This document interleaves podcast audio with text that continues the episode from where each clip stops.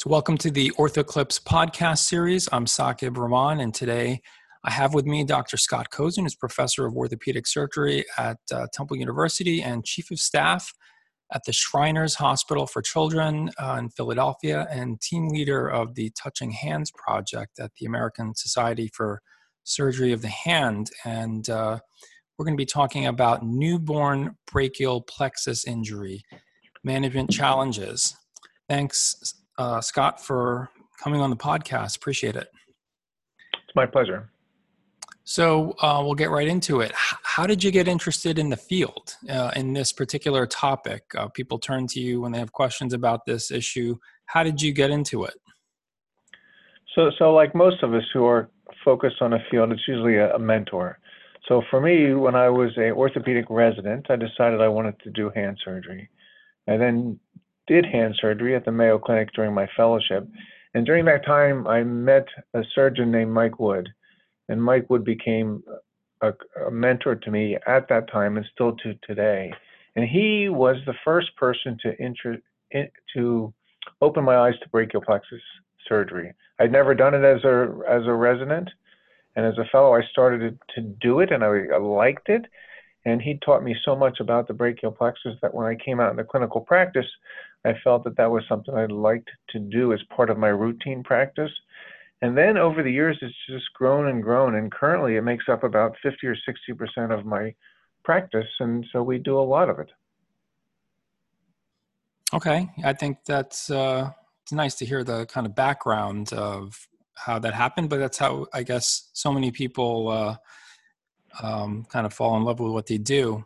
So I think also if you look at it now, so when we started doing plexus, we really started doing plexus in about year 2000. So that's when we really focused our practice. So over the last 20 years, we now have done a lot of plexus surgery and taken care of thousands of children. And what's happened is I now have a partner, Dr. Z or Dr. Zlofalo, and then we have trained multiple fellows that now do brachial plexus in babies. So it's almost like if you build it, they will come. And it's been that way with our practice in brachial plexus injuries and those fellows that we train to treat brachial plexus injuries. Got it. So what are let's go over the basics real briefly. What are the key clinical features and diagnosis of brachial plexus injury? Maybe you can throw in some clinical pearls for some of the residents or other docs out there listening to this, just the basics. Yeah, so the basics are extremely interesting. Everyone sees the brachial plexus diagram, and every resident draws that diagram prior to taking a test. But that diagram is not clinically applicable.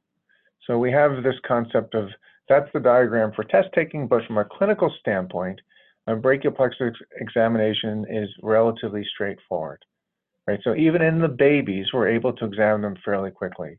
And the key clinical features initially are the practical anatomy. So C5 and C6 nerve roots comprise the upper trunk, and that controls all your shoulder range of motion, mainly your rotator cuff and deltoid. It controls elbow flexion and forearm supination, and that's the upper trunk. The middle trunk, which is C7, mainly controls elbow extension, wrist extension, finger extension, and forearm pronation. And then the lower trunk, which is C8 and T1, controls grasp and fine motor function, such as crossing your fingers. Everyone thinks a baby would be difficult to examine, but they're much easier than a 2-year-old, and they're much more compliant than an adolescent. And what you want to look for on the clinical examination are those particular findings. Now, first and foremost, when a baby's born with a brachial plexus injury and no fractures, their passive range of motion should be full and painless. That's a big clinical pearl. If when you move that newborn baby's arm, it hurts, something is going wrong. Something else is wrong, I'm sorry, like a fracture or like a dislocation. So that's point number one. Point number two is that when you put your hand in a baby's hand, they grab it. That's called a palmar grasp reflex. That lasts for about 6 months, and that infers that the lower trunk, or C8 and T1, is working. As you move up to examine the C7 and then C5 and C6 nerve roots, babies respond to stroking and tactile feel. So you are able to examine a baby pretty quickly to see what part of the plexus is involved. And there's only three types of birth palsies. One that affects C5 and C6, which is called an Erb's palsy. One that affects C5, C6, and C7. So you'd add weak elbow extension and a wrist drop and weak finger extension. And then the global type, which is all five nerve roots, and there's no movement whatsoever. So first clinical pearl, you should be able to examine a baby. You need to make sure their passive range of motion is full. That's a great pearl. What about myths? What do you hear that you constantly have to tell your learners is different from what they thought? Or maybe even non-orthopedic doctors or parents. What are some of the myths out there that you want to kind of put straight? And there are so many myths surrounding brachial plexus birth injuries, and they're all over the place. So myth number one, right, is we used to immobilize the child for an extended period of time for fear we could further injure the plexus. Total myth. We move them right away. As long as there's no fracture, we start passive range of motion early. We no longer put them in a sling. We no longer put them in a swath. We no longer pin the arm to the side. We simply move them right away because the goal is to maintain a supple limb with full passive range of motion, because when the nerve recovers or how it recovers, the muscles will be weak and they need to move a supple joint. That's myth number one. Myth number two is that you should delay starting therapy. Therapy is very important because the parents are often afraid to move the limb, and the therapist will move the limb for them. However, myth number three is that therapy will affect nerve regeneration. It doesn't. The regeneration depends upon the amount that the nerve was injured at the time of birth. But therapy is important, but not important for nerve regeneration. Other myths surrounding the injured arm is that it hurts the baby. Neurogenic pain doesn't occur in babies. It occurs in adults and adolescents, so it doesn't really hurt. Another myth is that you shouldn't draw blood from the arm. That's hocus pocus. You shouldn't take a blood pressure from that arm ever. That's hocus pocus. Another hocus pocus thing is as the child gets older, the previous myth was they shouldn't participate in sports. But a study out of Boston Children's Hospital showed that if they participate, they're no more prone to be injured than their able-bodied counterpart. So we no longer place restrictions on kids or adolescents with brachial plexus palsies with reference to their activity or their participation in things like karate, gymnastics, etc. Okay. And, you know, I think in describing those myths, you certainly also gave us some management tips or principles. What would you say overall are the principles of management once you've diagnosed a child with this? So once you diagnose the newborn with a brachial plexus palsy, the first principle of management is early intervention and therapy. So early intervention is the therapist teaching the parents how to provide passive range of motion, right? Then you watch and wait. And you have to remember there's three types of nerve injuries. There's the mild stretch, which we call neuropraxia, which disrupts the myelin sheath or the insulation around the nerve. And they typically will re-insulate in the first 6 to 8 weeks and recover, right? And the second type is if the nerve stretches more, there's some tearing of the axons, just like a stretch of Tootsie Roll or saltwater taffy, and that's called an axonometric injury, and that'll regenerate at a millimeter a day or an inch a month, so that'll have a delayed recovery, and you start to see recovery somewhere between 2 and 6 months. And if the nerve stretches even more and the ends are detached, it's called a neurotomy. That'll not recover without surgery, and you won't see recovery in about the first 6, 7, 8 months, and that needs to be grafted or spliced back together using nerves primarily from the legs. So the principles of management are number one, passive range of motion. Number two, we want to watch and wait. And number three, the extent of nerve injury will dictate whether or not surgery is necessary. Another myth that I forgot to mention was we used to tell parents that 95% of brachial plexus birth palsies recover. Unfortunately, that number was wrong. It's more in the order of 2/3. So 2/3 recover without any impairment or limited range of motion, but 1/3 of children will have some form of impairment secondary to the brachial plexus injury. Okay, it's good to know. You know, with what we know about management, what continues to be or continues to present challenges for those of you who treat these? What are the biggest difficulties that we're working on trying to overcome? So the first and foremost, we're trying to develop modalities to assess the extent of nerve injury.